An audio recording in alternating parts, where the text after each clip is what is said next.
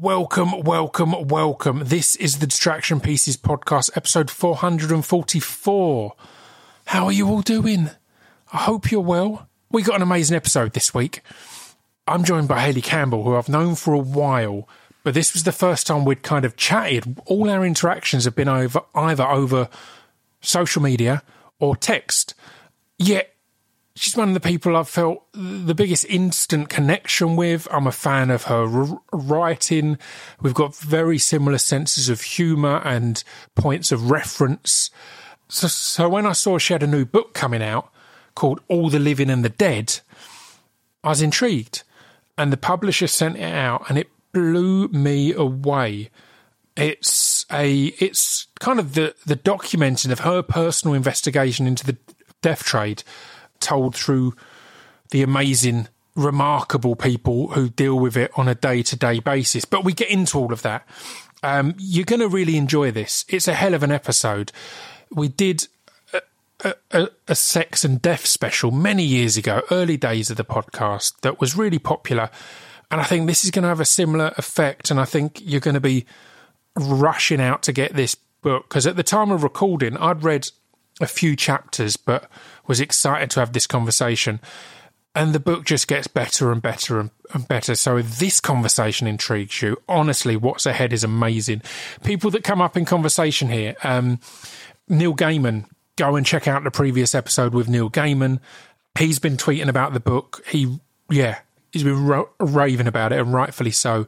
Um, Alan Moore also comes up in this episode.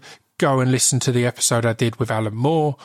There's loads of re- really good people I've had on in the past, so plenty to go and, ch- and check out. As ever, we're brought to you by Speech Development speechdevelopmentrecords.com, where you can go and buy my merch. You can head over to patreon.com forward slash Scroobius Pip if you want to support there for like a dollar a month or whatever.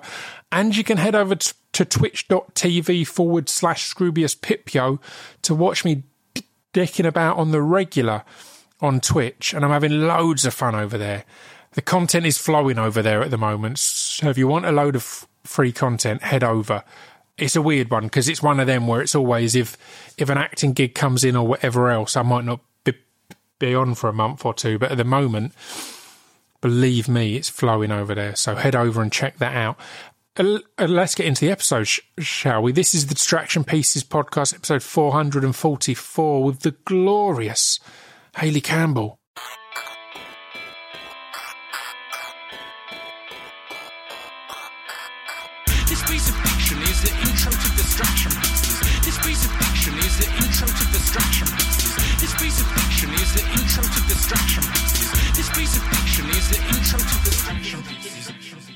Right, I'm joined today by Hayley Campbell. How are you? Hello, I'm good. Thank you for having me. I'm excited to have you on. And right at the start, I want to put your mind at rest and any PR people's minds at rest. I do definitely want to talk about your book because it's blowing my mind at the moment. But as I was doing all my prep, I had all these questions about death, and then I thought we've known each other for like six or seven y- years now. I've been, been saying I need to get you on the podcast. We've never actually spoken. We've had all I our know. communications over t- Twitter or text. So there's loads of things I want to talk about aside from the book as well. So you know we'll we'll dance around a little bit. Um, Okay.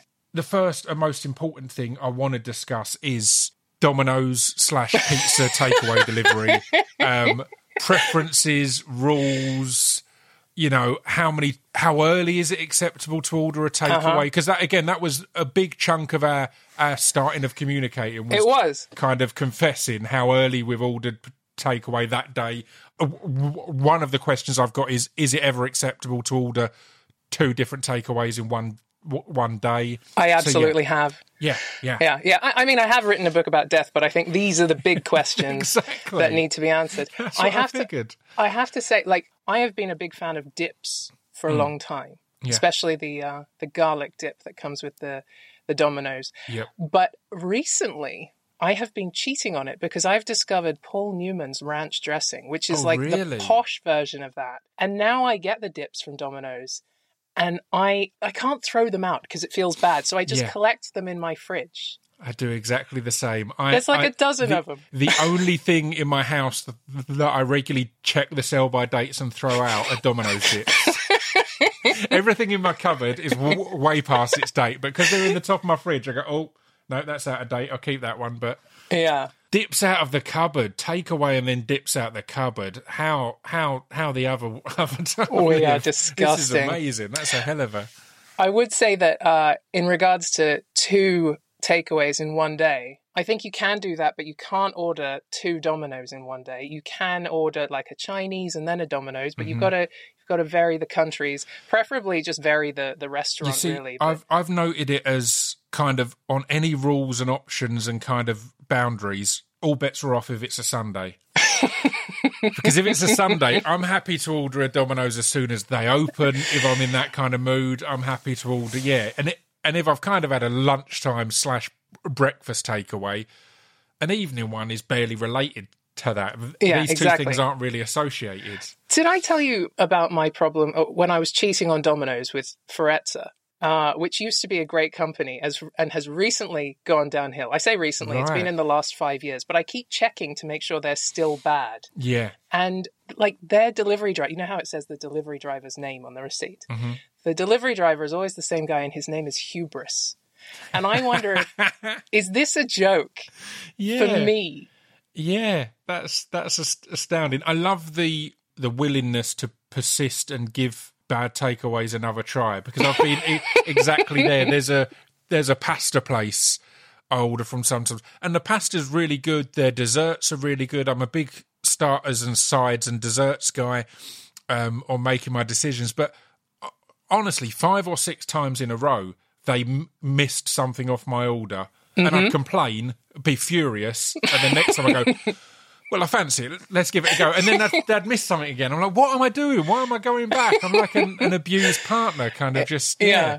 There's an element of self-loathing over in and going again. back, which uh, I think is healthy. A, a- a small, a small bit, bit of self-loathing, I think, is a healthy thing to have, um, and it definitely comes out with the going back to the abusive takeaway place.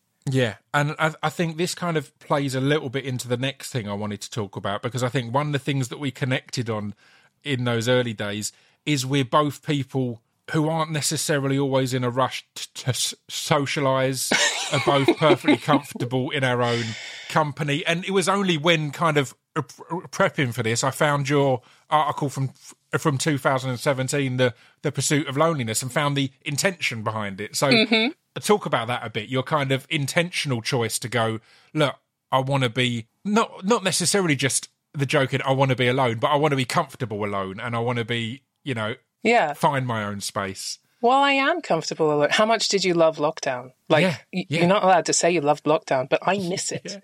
I miss walking the street. Like, you used to get that. Uh, I got that in the early days after I'd left my full time job when I was newly freelance. That buzz of walking down the street when I know that everyone's in school or everyone's at work Yeah. and you can go to the cinema alone. I was going to say another thing I've got n- noted on that is daytime cinema because that was another kind of again I've I can't remember the last even pre-lockdown I can't Yeah. remember the last time I went to a busy s- cinema and an hour where other people are going to be there that seems ludicrous to me. I know. Like the idea of going to a cinema when there's something like, uh, you know, the, the Prince Charles Cinema puts on amazing movies. Yeah. and I would love to go see them. But unfortunately, they also invite enthusiasts who like to sing along and, uh, even worse, quote along with like the Big Lebowski. And engage and be part of it. Yeah. And like when you're watching a movie, you're on receive, you're not on transmit. Mm-hmm. And I, um, I don't trust people to just sit and be. So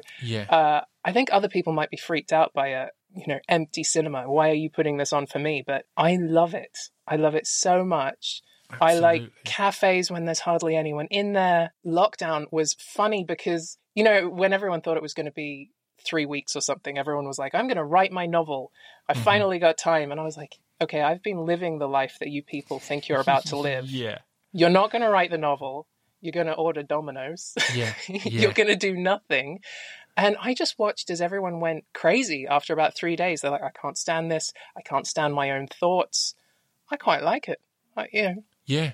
I genuinely I I had a productive lockdown because number one, I said I'd kind of been living that life anyway, but number two, because the cinema's closed. so genuinely, I was like, oh, that's normally my excuse because I kind of see it as work anyway because Yeah. I'm an actor now and I'm writing. It's like, well, I'm studying, I'm doing research. But when they actually closed, it was like, there's only uh, so many things I can pretend I'm enjoying on Netflix. Exactly. Um, and so many things I'm completing because I'm a completionist rather than because it's good. Like, well, need to get to the end of that. It's like it's become a chore. it Stop was like it was like a, a grand plan orchestrated by my publisher to make me finish the book because Yeah. I couldn't I couldn't go to the cinema and I couldn't go to the gym, so I was stuck in the house. And um, yeah, I, I was surprised at how much people didn't like it Mm. because I just found it nice. It was, I was essentially living the same life. I just didn't have to come up with excuses for not leaving the house anymore. Yeah. I mean, an ex- example of how much I enjoyed it is that, I mean, it is true that my parents are both kind of high risk, but I've still not really broken lockdown. and, and Me that neither. Has, that has become my kind of, I'm like, look, partly, again, I do think to, to, to get briefly serious, I think the UK and America have handled it appallingly. And I think anyone who has friends or people in other countries who can tell you how the rest of the world is perceiving us kind of really sees the bigger picture of how we've fucked it up for everyone. Um, but um, I still don't really feel we should be going out as much as we are. But again, I'm not one to to bang on about it either.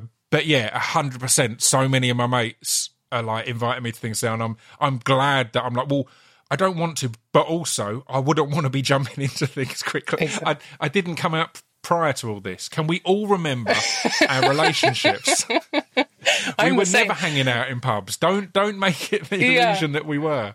I'm talking to you right now from a cupboard in my house, which is where I have been broadcasting on the BBC since Amazing. February 2020. And others have gone back to Broadcasting House, but I haven't. Yeah. And no one has so far asked me to, so I'm not I'm not volunteering Yeah. because right now I've got a cat in the cupboard. He's Yeah. snoring away. It's nice. I don't have to go on the tube. I don't have to go in the building where I always get stuck in those revolving doors. I just get to stay here in my pajamas. Yeah. And I don't understand why that life isn't amazing to other Yeah. people. Yeah, I completely agree. Um, the the only issue I've had recently with the return to daytime cinemas is, as an easy example, I'm a big fan of of the Sing movies. I think they're genuinely w- wonderful. Um, I had Garth Jennings on and spoke to him about how he allowed me to enjoy all the obvious shit that is in X Factor and all that kind of thing. But I can't enjoy the emotional cues in that because I know it's all so contrived. But this is a fucking animation. Of course it's contrived. So I'm allowed to get in on all the, the simple emotional hits. But daytime cinema is always great. You know, hopefully on your own, maybe one or two people. It starts to get weird when those one or two people are children. um, and you feel like the weird creep who's in it. I literally, I Well, saw I don't Sing have a beard. You've got a little- yeah, beard, so, yeah, you know. it's it's far cr- a, a creepy. I saw Sing Two a few days ago, and I got in. Literally, no one in there. I was like, yes, and then gradually, little groups of four or five like brothers and s- sisters Came to ruin your life. Started to appear with their parents. I'm like, oh man, now.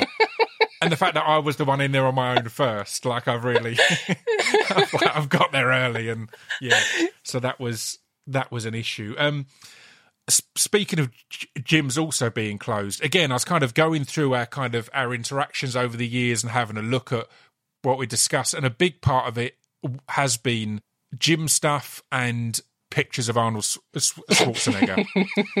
it's a very healthy relationship, A I wonderful, think. healthy relationship, I think. But can you tell me a little bit about your relationship with fitness, with kickboxing, and things like that? Because I think from my, I've I've got an awful memory, but from my memory, you were similar to me that you weren't particularly into any of that until a certain point, and then were really into it. So, whilst I don't train anymore in any any martial arts, I'm a huge fan of MMA. I'm a huge fan of studying these things. But again, as a kid, I was not the fitness kid. I was the the metal kid, the the drugs Same. kid, the anything else kid.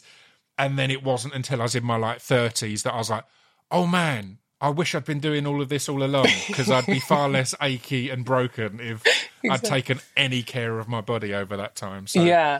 what was your relationship with with fitness and with martial arts? It sort of started um, after I had written my first book, uh, The Art of Neil Gaiman. And when, when you write a book, there's a lot of sitting down. So at the end of that, when I handed it in, I realized that I got quite chunky Mhm. and I just felt uncomfortable in it. So I went to the gym and said, you know, help. I don't know what I'm doing. I don't know what any of these machines are. I would have been late 20s probably. And um, I got a personal trainer who was like the boxing guy. And I hadn't signed up to do boxing necessarily. That's Yeah. just what he did. And so he put gloves on me and then he, uh, we were punching. He would hold up pads and it was kickboxing. So he was he was a little guy, this little Romanian guy called Chris. And so whenever he held up a pad to do a high kick, it wasn't a high kick really because he was so little, but it felt amazing that I was kicking this pad above Yeah. a guy's head. It just felt great and I got super into it and it got to the point where I was, you know, I was re- I loved sports writing. I don't love watching sports so much, but I love boxing writing. Like Mhm. Norman Mailer's The Fight is Yeah, yeah, yeah, yeah, yeah. Norman Mailer is a strange dude, but his book The Fight is extraordinary. I love Yeah. the the poetry in boxing writing. So I was reading a lot of that. And then, um, you know, I, I always use my job as a journalist just to uh, exploit my interests. And you can see, you can, like, if you look at the things I've been writing about, you can go, well, she was super into that thing for Yeah. about six months there, and she was Yeah. super into that thing. And um, I, I was going and to say we'll get on to the the constant overhanging of death in in your career is writing. We'll get to that, but yeah, yeah. yeah. um, but I went to Brighton to interview Chris Eubank Jr.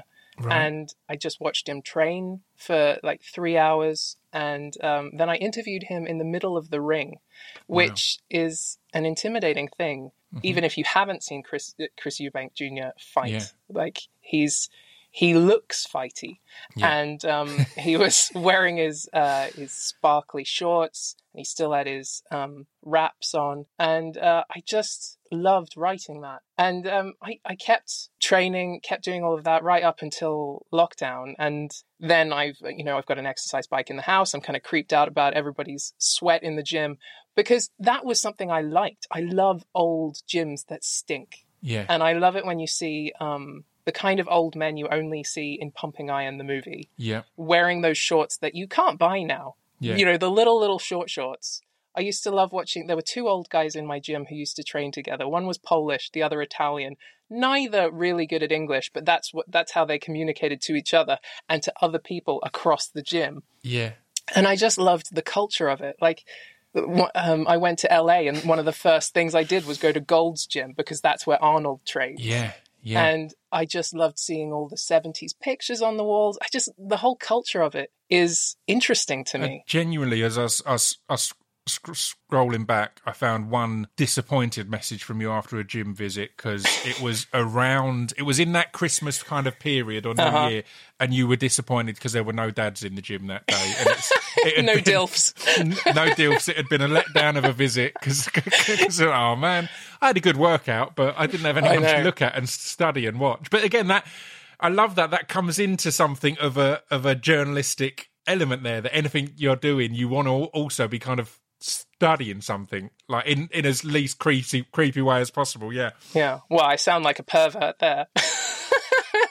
but yeah, I always found that Father's Day was the worst time to go to the gym. What's the point? Because all the dads had to stay home and have pancakes made for them or whatever. hundred percent. It's, it's sports writing is really interesting because it's such a fine balance. Like there's things like the fight, or a, a mate of mine, Musa Okwonga, is a like when he writes about sport. In both of them, I'd rather be reading this than watching the event that they're talking about. But in so much sports writing, even quite good, if it's not got that beauty and warmth to it that these unique characters add, you're kind of reading going. I want to just put this on. I want to watch this on. Like, I, And then you- I said you do years watch ago it. that sports books sh- should have. Now we're in the smart, you know, future. They should always have an easy link t- to watch the particular f- moment of football they're talking about, the particular moment of a match. Yeah. Yeah, you should be able to bring that up instantly. You should. And and when you do see the fight that you've just read this amazing story about, sometimes you go, I don't know how they saw that in this because Yeah. it's just a guy hitting Yeah, another guy. someone had a word count. no. and a thesaurus. Well done. Exactly.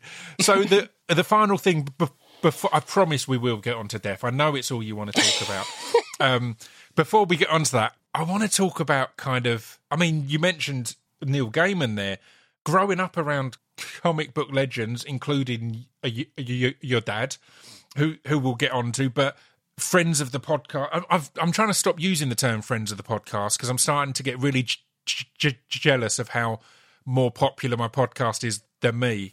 My, po- my podcast, there's more friends of the podcast than, than my own friends, but but Alan Moore and Neil Gaiman are two that I would put on my actual friends list. So they're good ones. Yeah, how was it kind of uh, growing up or having periods of your life around and exposed to these people that for so many people were a mystical name on the front of a book you, you know on the on, on the front of this book that was their childhood that framed so much of their thinking these weren't necessarily just mystical names to you they were friends or even a parent yeah well more like weird uncles um, yeah yeah well it does give me a different view on them because i um, when i moved to london I ended up working in a comic book shop for years and years. Yeah.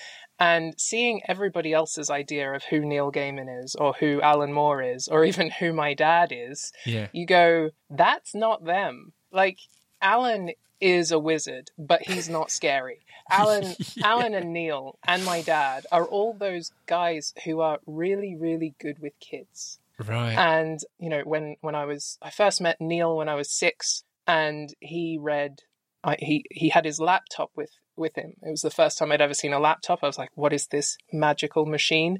And he read "The Day I Swapped My Dad to Goldfish," which was his first children's book to me. He wow. was testing it on me. I was a test subject, and um, I loved it because I was already a fan of Sandman at six. There was one issue in particular, "A Dream of a Thousand Cats," that my dad had given to me because I like cats and so I loved that, and I've been friends with Neil ever since. You know, I used to write him letters and emails, and when he'd come into when he'd come to town uh, on his tours, we'd we'd meet up, and I've kept doing that, and I'm now in my mid thirties, still do that. Alan is, you know, he was he looks like a wizard, but for children, he will do magic tricks for yeah. them. You know that thing where you you do your thumb and then you can move your thumb and it yeah, looks like your thumb is coming off. When Alan Moore does that to you and you're a kid, it is the most mind blowing thing you've ever seen. Yeah.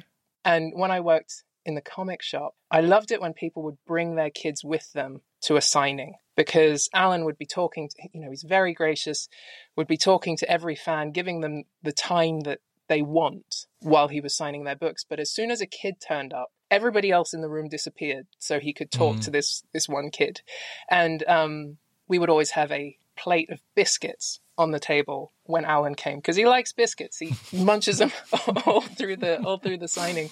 But there was a kid there, and you know he was his eyes were like eye level with the table, and he was just looking at the biscuits, the plate of biscuits. And Alan leaned forward to him and said, uh, "Which one would you like?" And um, the kid picked up a bourbon and he goes, yeah, yeah. And Alan says, yeah, yeah, because the, the custard cream is sort of the anemic cousin of the bourbon, isn't it?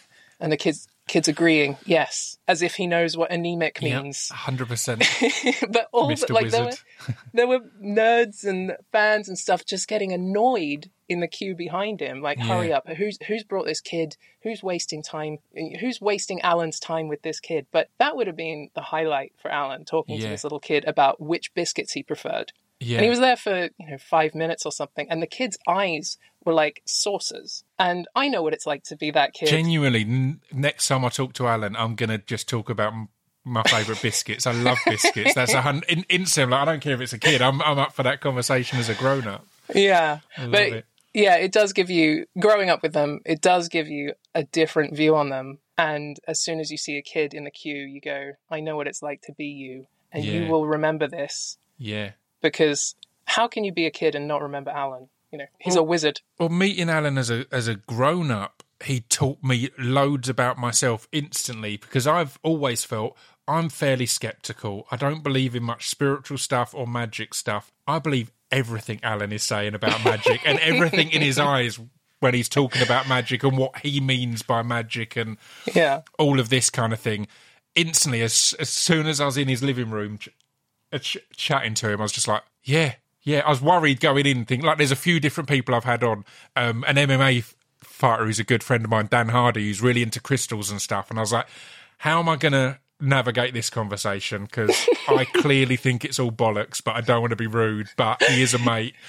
And Yeah. that, but with Alan, that wasn't. I went in with that issue. I was like, oh, I didn't have to fake or pretend anything. It was just like, wow, you're completely right. Did you ever look at his bathroom when you were there? Yes, yes. The thing I remember from his bathroom from being a kid was the number of shampoo bottles everywhere. yeah. Or my my introduction to, Alan Moore could not have been more more magical. And I'm sure I've told this, but it has. It's been a while, so I'll, I'll go over it again. But I'd met him at, at a show I did with Robin Ince, and I think I think it's Amber who was a fan. His daughter was a fan of, of my music, so he was kind of aware of me. And I did some spoken word and that, and he was into it. And I was just kind of like, Alan Moore's like like being nice to me. So I hit Robin up and said, "Could you put me in touch like with Alan? I'm starting this podcast." It was, it was like Alan was like the first or second guest I had on the podcast. oh wow! I was like, "I'm starting this podcast. I'd love to have Alan Moore on." And he said, "All right, I'll get in contact and I'll I'll let you know because he doesn't have email and all this kind of thing." And Robin came back and said, "I've spoken to Alan. Here's his home phone number. Ring him at six thirty on Tuesday. Um, don't ring earlier because he's having his bath, but he will have f- f- finished his bath and he'll be relaxed and he'll be able to." To have a chat. So again, imagine the excitement of that, and particularly again, Oh, that's the whole day ruined. who- pacing the house. Or being someone who grew up in the era of r- ringing a girl on the landline to try it. like Yeah. I was straight back to that. I'm like, okay, just do it. It's going to be fine. Just play it cool. All right, Alan, Al. All right, hey man. Hey, it's Pip. Uh, It's do I go formal? Just the nerves of it all, and then he was just ah Pip, and just the loveliest, friendliest guy, and we lined Yeah. up, yeah, a visit, and yeah, That's what he's like. I, I still I still get like that when I have to phone people. I think the worst one I had recently, and I say recently, it was five years ago, but it was still traumatic to me. I had to call John Carpenter oh wow, for an interview, and the whole it was like I had to call him at eight p.m. or something, but that was the whole day ruined. he has his Just- bath at seven, so He mostly spent it bitching about Clint Eastwood, so uh, he wasn't too relaxed. I love it. And again, it's a really good point there because I forget the view that a lot of the comic book world has of Alan as this grumpy old man who lives in the woods kind of thing. And he's, Yeah. again, the happiest, friendliest, nicest imaginable. And they have the same view of my dad as well as as grumpy and Scottish, and he is all of those things. But he's very he's very approachable, and he's one of the sweetest men on earth. And um, just seeing how nervous people would get to when they were about to line up and speak to Neil or Alan or Dad, you want to shake him and go, "They're just guys, Yeah. nice ones." Uh, uh, well, let's talk a little bit about your, your dad because it's key in the subject of the book, I guess. The, the book is called All the Living and the Dead.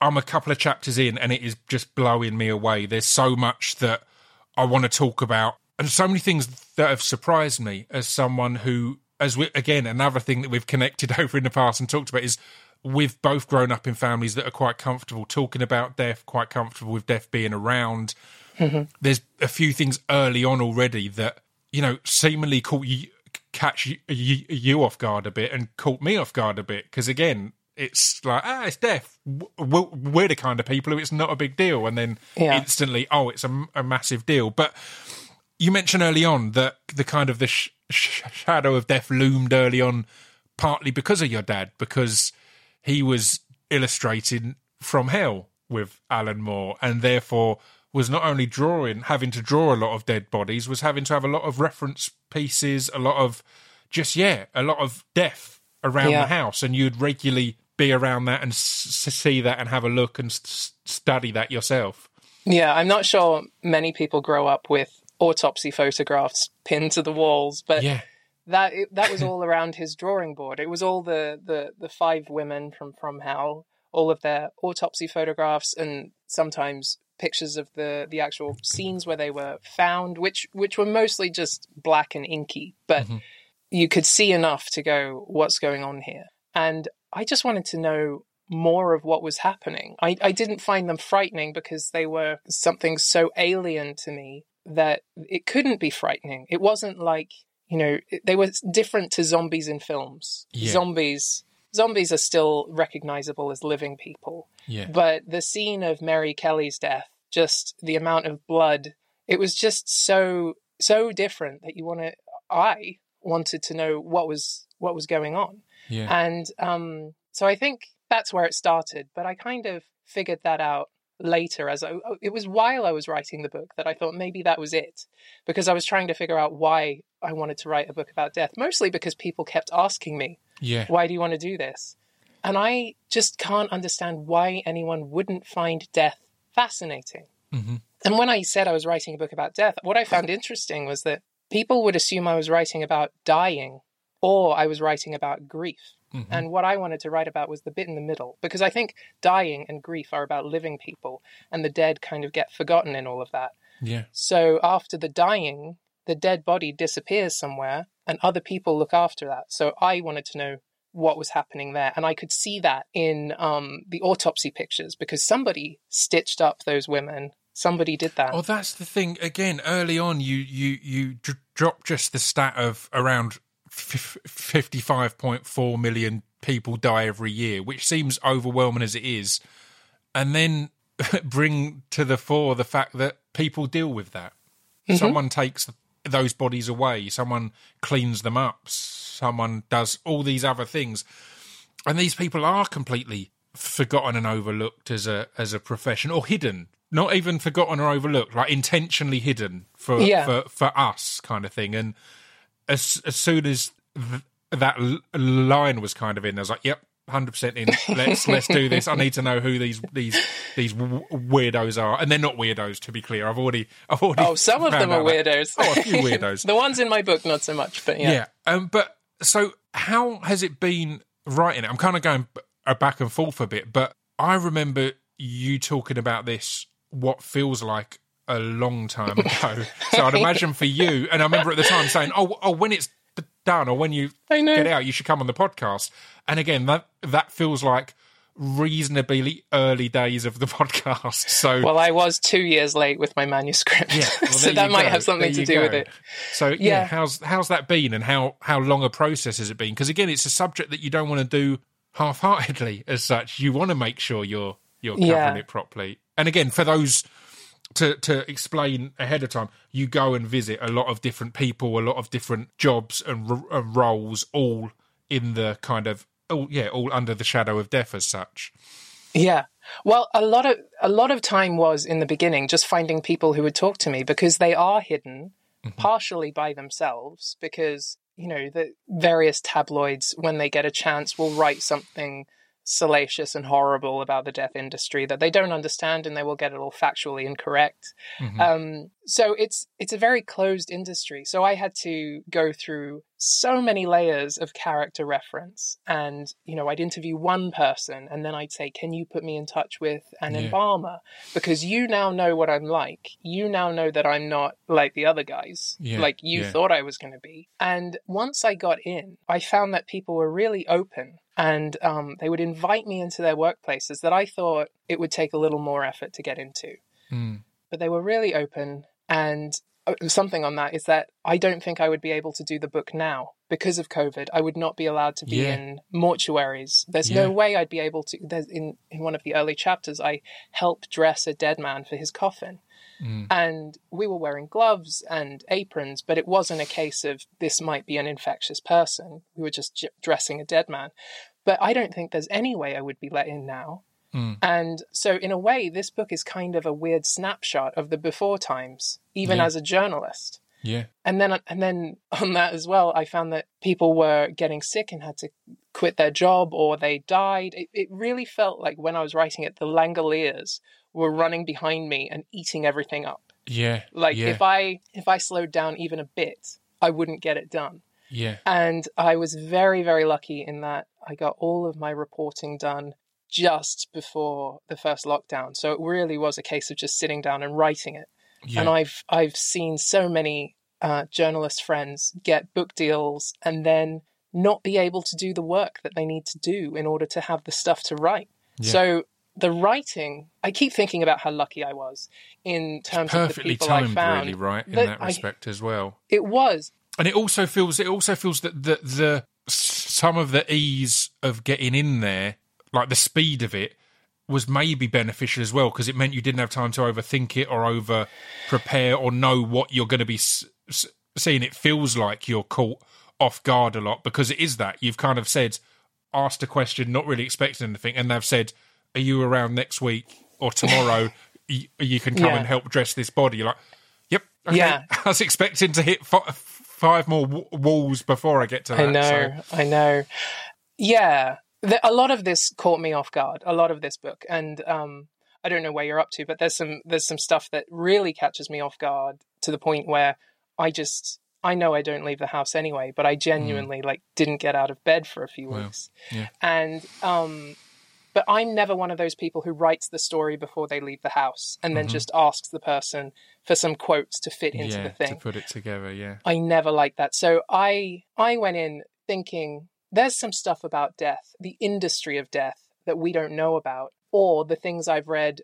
Because you know when you know a, a subject very deeply, and then you see someone else write about it, you go, "Well, you've got that wrong, and you've got that wrong." So I went in assuming that everything I knew was bullshit, Mm. and I wanted to see what it was like with my own eyes, be a proper reporter, go in and report. And that meant that I was open to everything. And there were, you know, I had a plan of who, which kind of jobs I wanted to put in the book. Um, I had a big board, like like I was solving a murder. I had index Yeah. cards, I had bits Amazing. of ribbon, I had all of that stuff. They're still up in the in, my- in my office, but um, I changed direction a few times. And I went, I don't want to interview a palliative care doctor, partly because there are lots of excellent books by palliative care doctors that have been Mhm. written already. I don't want to do that. I want to focus on people who are purely working with the body, not the pe- people who are around the dying. I think that's a different realm. But also, I wanted to talk to people who hadn't spoken to a journalist before, um, who didn't have their their answers ready, yeah. because I think they're and their always the most- character almost. You'll you'll Yeah. have a media character as such to go. Here's here's my story. they haven't been polished by the Yeah. the PR people. They like I always think speaking to regular people, they're more open. They're not as closed off as like speaking to a Hollywood actor about something. Yeah, And so there are people in this book, well, people I interviewed for this book who didn't make it in. Like I I interviewed Sue Black, who is one of my personal heroes. She's um she worked in um the identification of mass graves in Kosovo. Wow. She has done incredible work in identifying she she uses her knowledge of veins to identify hands in child pornography so that people get arrested and go to jail. She is super heroic. Yeah, But since I interviewed her, she went on to write her own memoir. And I thought, well, Sue can tell her story better than I can tell it. yeah, So I'll leave Sue. She's, you know, her story gave me a great background and information to go and interview another mass fatality investigator. Mhm. So it it kind of it was a strange process writing it and it didn't all come together until the very end. Like I do get to a point at the end. Like there's it's not just here's another person, here's another person. Mhm. I do get to a point, but it took so much sitting around looking like I was doing nothing to Yeah. get to that point. yeah, And um, I do feel like I am advocating for something at the end. yeah, And it's not just presenting something, it is saying we are fucked up in a certain way and we could fix it by doing this. yeah. Um, so I do hope that it ends up being a book that changes something, but it was a strange one to write. And Yeah. just and like people are saying, so what are you doing next? And it's like, I am still in my head doing this book. I'm I'm still recovering yeah. from this book. Oh. Um, I need a I need a sit down. Uh, uh, one of my favourite things when reading it is spotting the moments that you don't realise how different your either upbringing or approach to death is to other people. And again, it's it's something that we've discussed a lot. I had it a lot when my albums came out, and everyone thought they were really morbid, and I was like, what?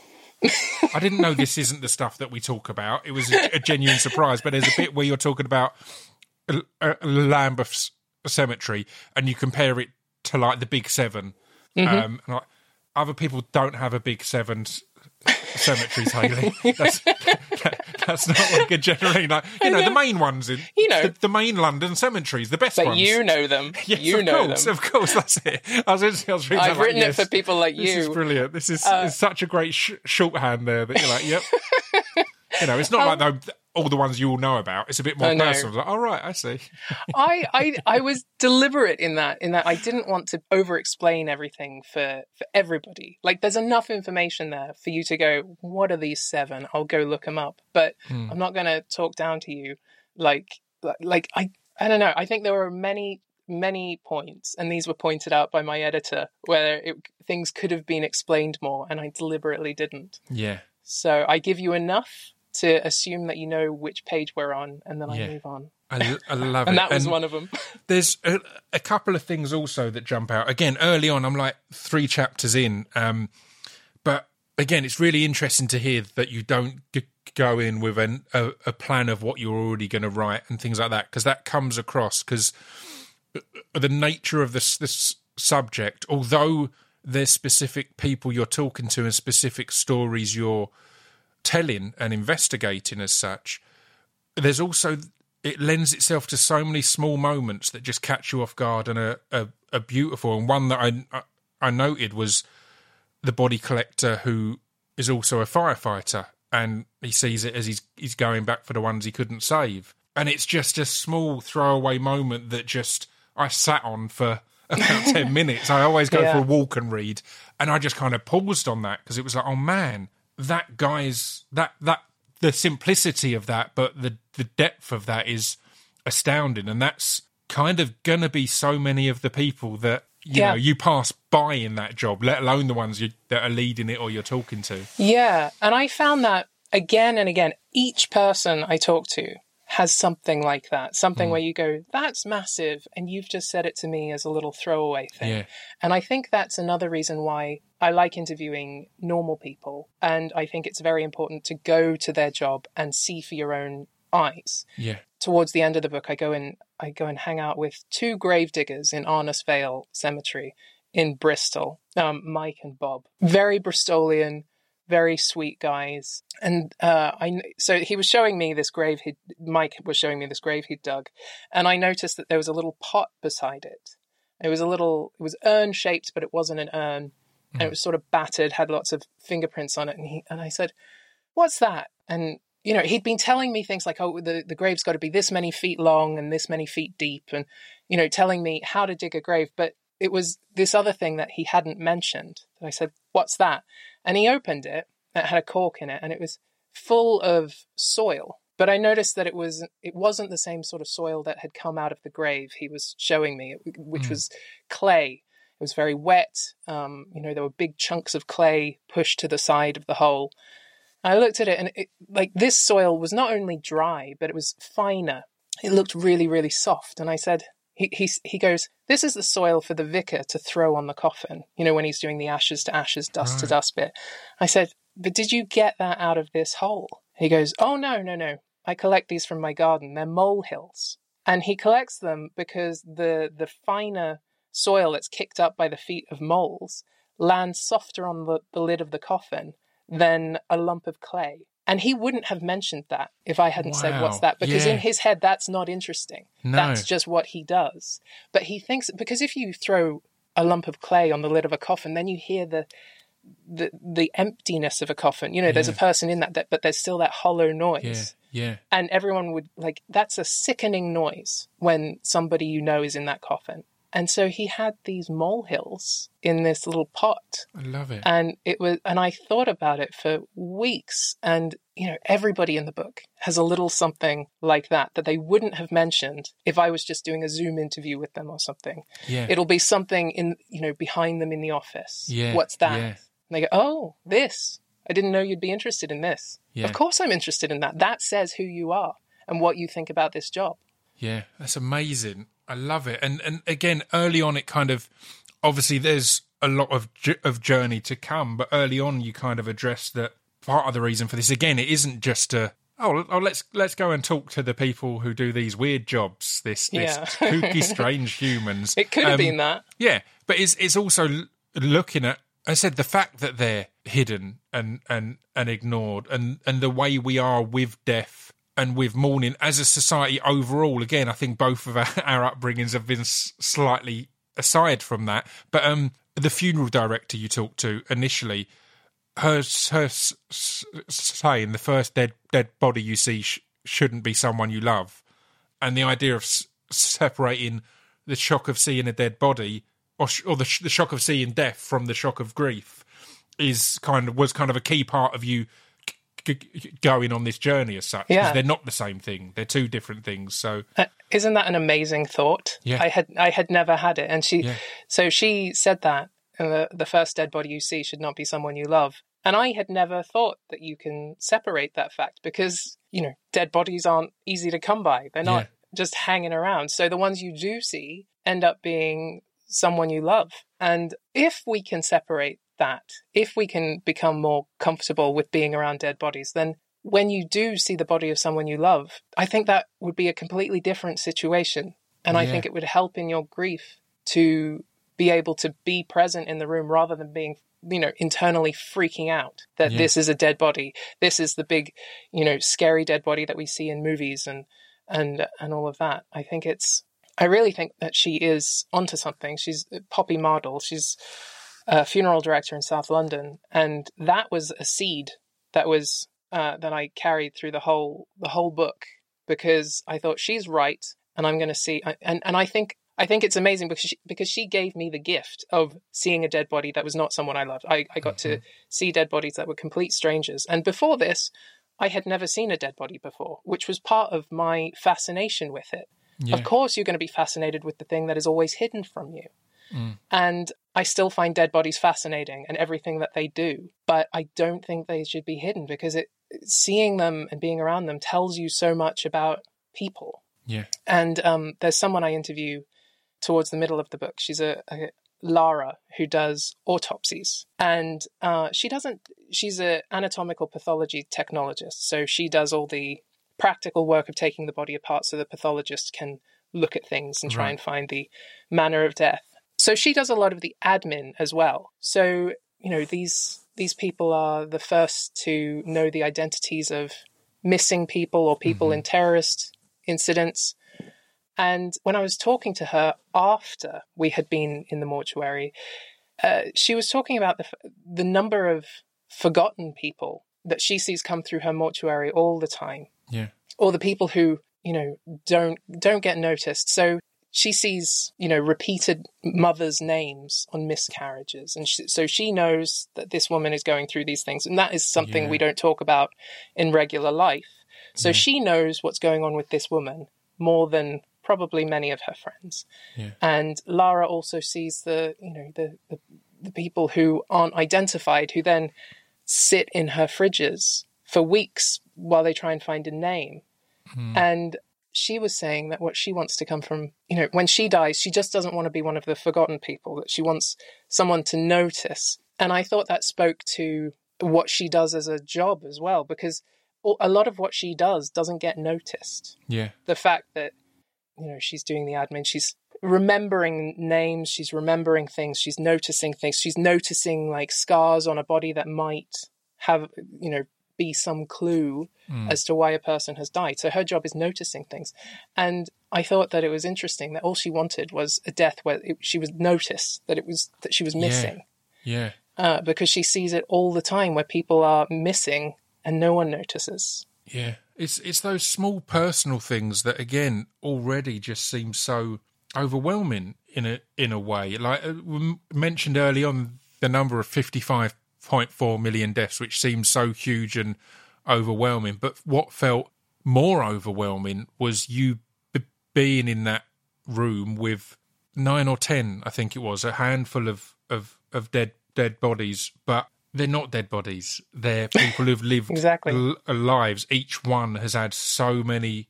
If if you think about all that happened on all that you thought and felt on your way to that that that day, they've had these lifetimes of all of this, and they're all in this in this one room, and all there to be. Yeah, Yeah, yeah. I, I quote David Lynch because I, I don't know if you saw the documentary The Art Life, but Oh, he was he was talking about how when he was a young art student in Philadelphia, he had met the mortuary manager in the diner. You know, something that would happen to David Lynch, and he asked if he could see it. Yes, And yes, um and and the mortuary manager goes, of course, but you know, come at midnight when no one's around. And so he let him in, and he, he let him into this uh, this room, which had uh, you know a wall of fridges, which is what lots of mortuaries have. And the thing that struck David Lynch, and it it meant something more to me now. I, I remembered him saying it, but standing in there, I, I remembered him. Even though he couldn't see the bodies, the fridges were shut. It was the idea that all of these people had lived all of these lives and they were all ending in the one place. Yeah. And it's, you know, you, you hear David Lynch say that, and of course he would. But then when I was in the mortuary and the fridge door opens and you see all the heads resting on pillows, you know, there were there was a guy in a rasta cap, you know, there was a woman who'd clearly had her hair recently done. There were all of these different heads and um, you know, lots of different people lots of different lives and it's a multicultural south london area so you get all of these people and i just found it i found it fascinating that they all end up here no matter what you do Yeah. you're going to end up there Yeah. Yeah. No matter what you do in your life or that week or that day. Exactly. Like again, there was Yeah. things like s- someone having new shoes or something, or again a new Yeah. a new haircut w- w- would imply you didn't know this was yeah about to be over.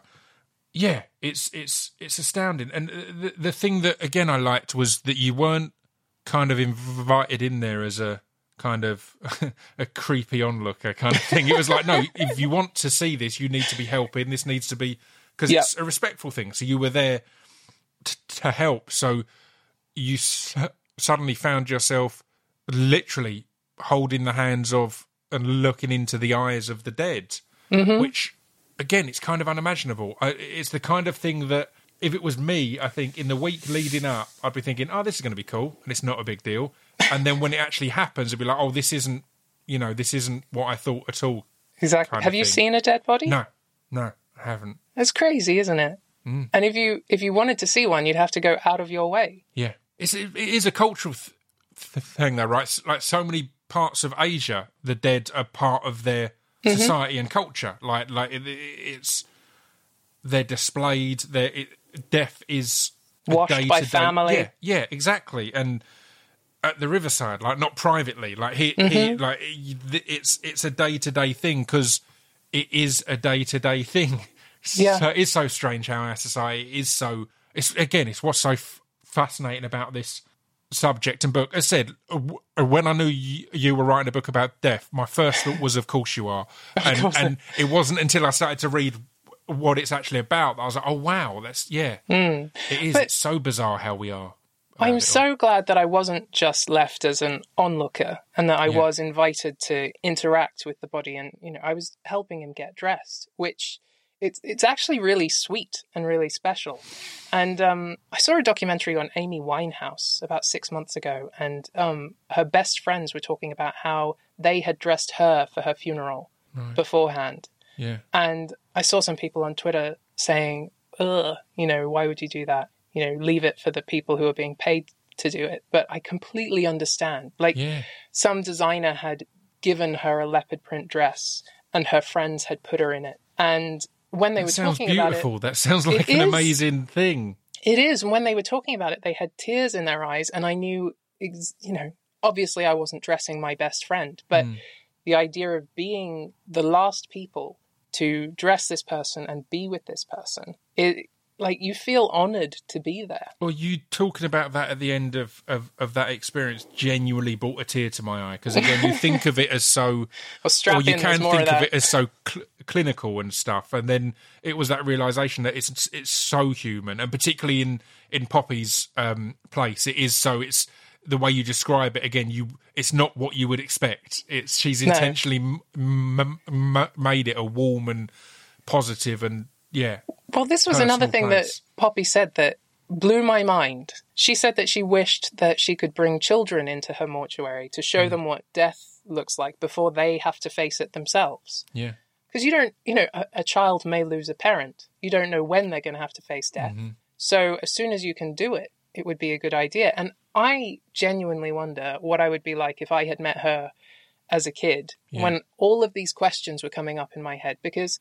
we talk about death being a taboo like sex, but I went to a Catholic school and we had lessons about what sex was. We had Mhm. drawings of dicks and vaginas, but Mm. as for death, we had a, a priest, a Catholic priest telling us that you go to heaven. And I was like, yeah, but what happens what happens to the body? And I even had questions about, you know, Jesus, because he was left in the tomb. You know, when the stone rolled back, what color was he? Was he was he rotten? Was he a zombie? Like I had all of these questions and the priest didn't want to answer them. And I don't think he liked me very much because I kept asking them. but I think there is you know, we talk about sex and death being the great taboos, but I think there's more about sex everywhere. We death I- is everywhere in films and, and everything, but not real death. I love Not- the fact that you're potentially the only person who had more drawings of death around you as a child than drawings of dicks. As- in- in- I had dicks as well. There's lots school of dicks in From Hell. of course, of course. well, I mean, there's there's loads I want to talk about, but we're going to run out of time. But you kind of you move from the really deeply emotional to the more cl- cl- clinical as you go on to talk about um, bodies donated for hmm. medical st- study and for science. And one of the things that got me early on in that was the kind of checklist to kind of to to get through and get in because in my mind it's kind of a you get what you're given and you're grateful but it's Yeah. it's not because for the actual study there is a lot of specifics and as you touched upon in the situation we're in now even more so disease and and and stuff that could put the people who are studying it at risk in some Yeah. way and again either side of of the weight spectrum being no good because if there's no if there's not enough muscle and stuff to cut through and study it's one thing but if there's too much fat and it's rotting and whatever else then that's another thing so yeah it was amazing kind of hearing that and also the fact that the guy you spoke to is I spoke about with TV series being a completionist earlier, but he's very much all or nothing. You have to have all your bits in there. he's he's not up for this kind of yeah. I'll give you a few Yeah. bits. No, I'm not interested because again, it's it's for students to be able to. Yeah, Yeah, they need to, to they it. need to see a body that works before they are presented with a body that doesn't in real life, so Yeah. they can figure it out. How did you do on the checklist? Do you think you'd make it in? I think I'd do all right. You know. Yeah. I've, I've, I've, um, I look after myself. Domino's I mean- uh, fana- fanaticism was wasn't a uh, No, Criteria that would get you I out. mean, he'd have more hair than he could deal with, so he can. It'd, it'd be an You'd be- abundance there. You'd be interesting because of your tattoos. Yeah. He said to me that he leaves all the tattoos on. Obviously, removing them would, would be weird, but most of the bodies he gets don't have tattoos because he's mostly getting old people. But Mm. that will change because tattoos, you know, so many people have tattoos. But something, what I liked about Terry, the guy who is in charge of all the, the body donations, was the, the fact that when bodies come in and they've got their nails painted, he used to remove the nail polish just like he used to shave their heads Mhm. because it was all part of um, anonymizing them because his biggest worry is that someone will recognize the cadaver that has been slid in front of them. Yeah. so he would remove the nail polish. But then he said he heard a student talking about the fact that the nail polish that he had forgotten to remove was the was the thing that humanized this body. And it turned it, it changed the whole scenario for her because Right, wow. she wasn't just working on a, a human body, she was working on a person. And so now he always leaves the nail polish on, even if they're like granddads who've clearly had their nail polish done by little kids. Mm, He's leaving it all on, I love that. but he'll shave their hair. yeah, I, I, I, it's again, it's like the molehills. It's Yeah. little details. You go, you wouldn't have told me that on the phone if I hadn't asked about her nails. yeah, yeah. I love that. Well, I mean, always is the case with subjects are, are like this. The historical approach is always a bizarre read as well, and you drop like bits of of that in a long way. And the bit that kind of b- b- blew my mind that in kind of the mid 1500s, four bodies were were kind of authorized to be dissected per year. That was it. And it's like that's Yeah. it. And uh, just imagining the kind of the planning and theories and that building up to when you get to dissect a body, and then you cut it open, you go, "Oh no, we were wrong," and having to wait again until like another. Right, no, no. Turns out there's all it's completely different to what we thought was in there. Um, and all that kind of stuff was mind blowing, and the fact that it became kind of a punishment, like it was added to kind of instead of being hang are, drawn and quartered. It was you'll be dissected in public as an Yeah. embarrassment thing, but also as a this gives us some some something to study and help our understanding. But the best part of that was the first kind of inadverted instances of of, of body donation because Yeah. there would be criminals who hadn't been sentenced to be dissected who would sell their body so that they could have a nice suit or whatever to wear but once they've died someone can can dissect them and that's again Yeah. absolutely fascinating The history of body donation is fascinating, and um, there's a book called "Death, Dissection, and the Destitute" by Ruth Richardson, which goes into that in, in great detail. yes But um, yeah, it's it's it was the fact that they were only allowing four bodies and then later six.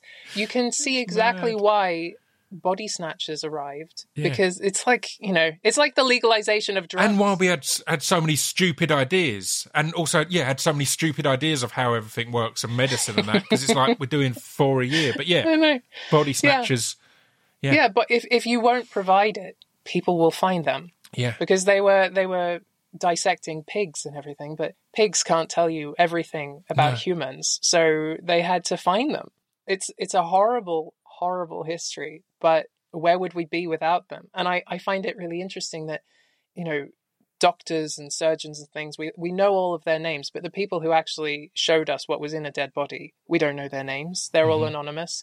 And um it was only when i was researching all of that that i really i think i knew it but I only consciously realized it that all of those pathology museums that I love so much, like in the Royal College of Surgeons in Edinburgh or in the Hunterian Museum in London, all of the body pieces in there are probably body snatched. We don't know Wow, yeah, who they come from, but that's they were. John Hunter was filling his museum at the time when body snatching was happening, yeah. and yeah, we don't Well- know who those people were. the, the, that's actually one of the things that came to mind as I was reading it, or, or reading so far, uh, which I'd forgotten. Were you surprised at how different it felt? Because I'm I'm someone as well who l- loves going in the Hunterian and all these other places and looking at all these amazing things, and it is always powerful. But like, I'm not saying I'm just going in and going, oh, oh, look at that baby in a jar, or, or whatever. It is genuinely moving and powerful, but it, it is also it's not like I'll pop in because I'm there. It's not like it's this big planned No. thing. Of oh, I'm passing. I'll go and have a bit of a, a a browse. Again, it's why I think that got me so emotionally at the end of that for the that first visit was I was like, oh man, this is so different from from that. Yeah, You know, from seeing you've seen loads of dead dead bodies, but not yeah. Yeah, it is this way. different, and and obviously there's the story of the the Irish giant in there, who's the big Yeah. skeleton in the in the box, who all he wanted was to not end up in that museum, and he did because John Hunter bribed the the undertaker, and they filled his coffin with stones and and stole his body.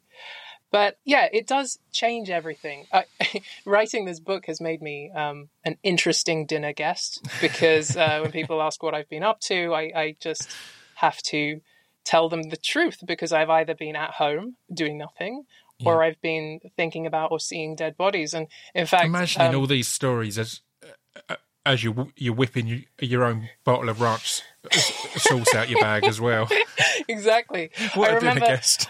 I remember um, I was telling I was telling Neil Gaiman about something that had happened in the book that, that you haven't seen yet, so I won't do any spoilers. But I was we were in a Chinese restaurant and I was telling him about it. And I don't know do you know the story of Neil Scary Trousers Gaiman?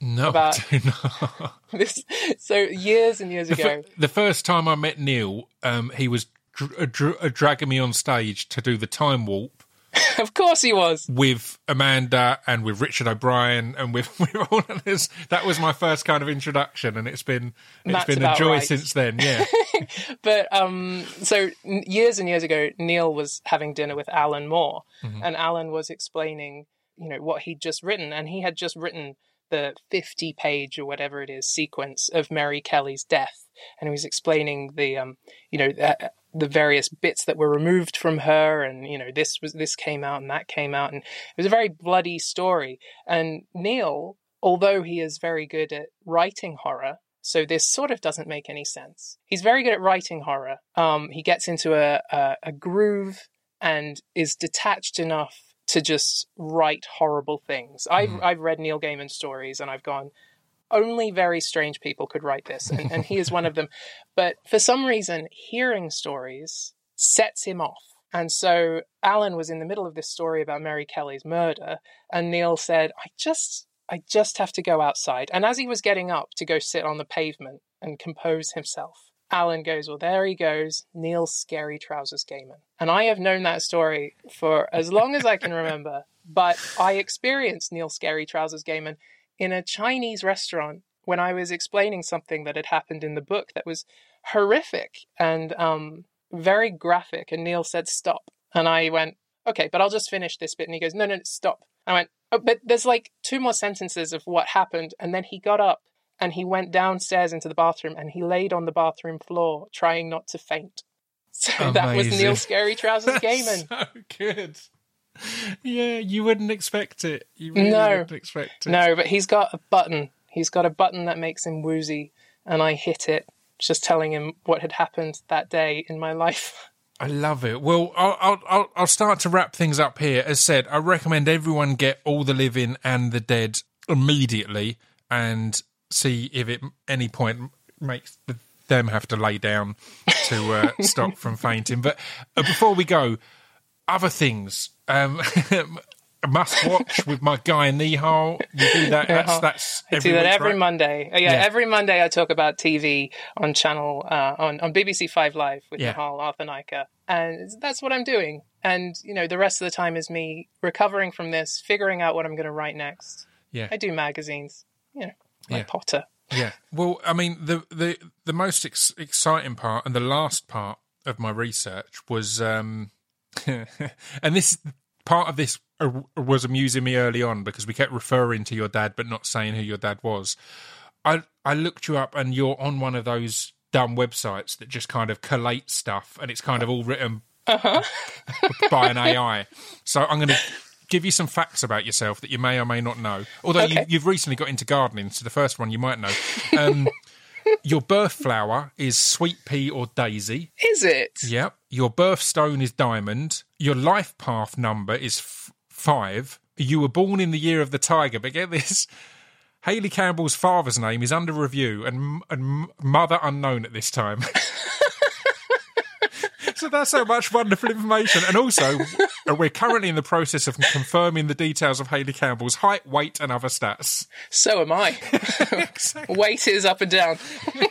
it just blew me away that it's like clearly again I'd I'd heard someone else talk on a podcast about those those sites that kind of estimate your your worth like your net Yeah. worth and stuff and how it's all just AI and it's all these jumbled sentences that it's kind of putting together but I'd not really uh, looked into one and the fact that your father's name is unknown and then and then I was laughing early on as we kept saying and obviously your dad was also part of it and your dad like, never saying He's under review. Under review. exactly he's under Have you looked up yourself? I haven't. I haven't yet. I'll have Well, I'm going to go do that now.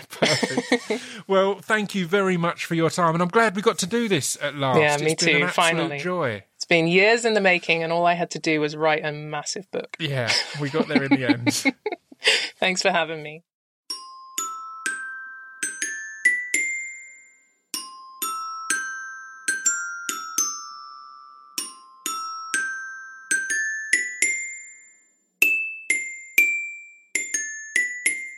You've been listening to Scroobius Pip's Distraction Pieces. there we go. That was Hayley Campbell. Um, I told you you'd enjoy that one, right? If you've got to this point, you're going to be buzzing because it was such a strong episode. I really think it's one of my f- favourites. And despite people saying I say that all the time, I don't. If you actually check back, it's very selective. I love all the conversations, but I think the last one that I said was one of my absolute favourites was the Stephen Fry one, which was a month or so ago, and it was with Stephen fucking Fry. Of course, it was one of my favourites. But yeah, All the Living and the Dead is out now. Order it, get it in your eyes, in your ears, in whatever orifice you wish to ingest it. I'll be back next week with more wonderful guests. Until then, stay safe and stay sane and try your best to stay on the living side of this uh, strange path that we walk. Ta ta.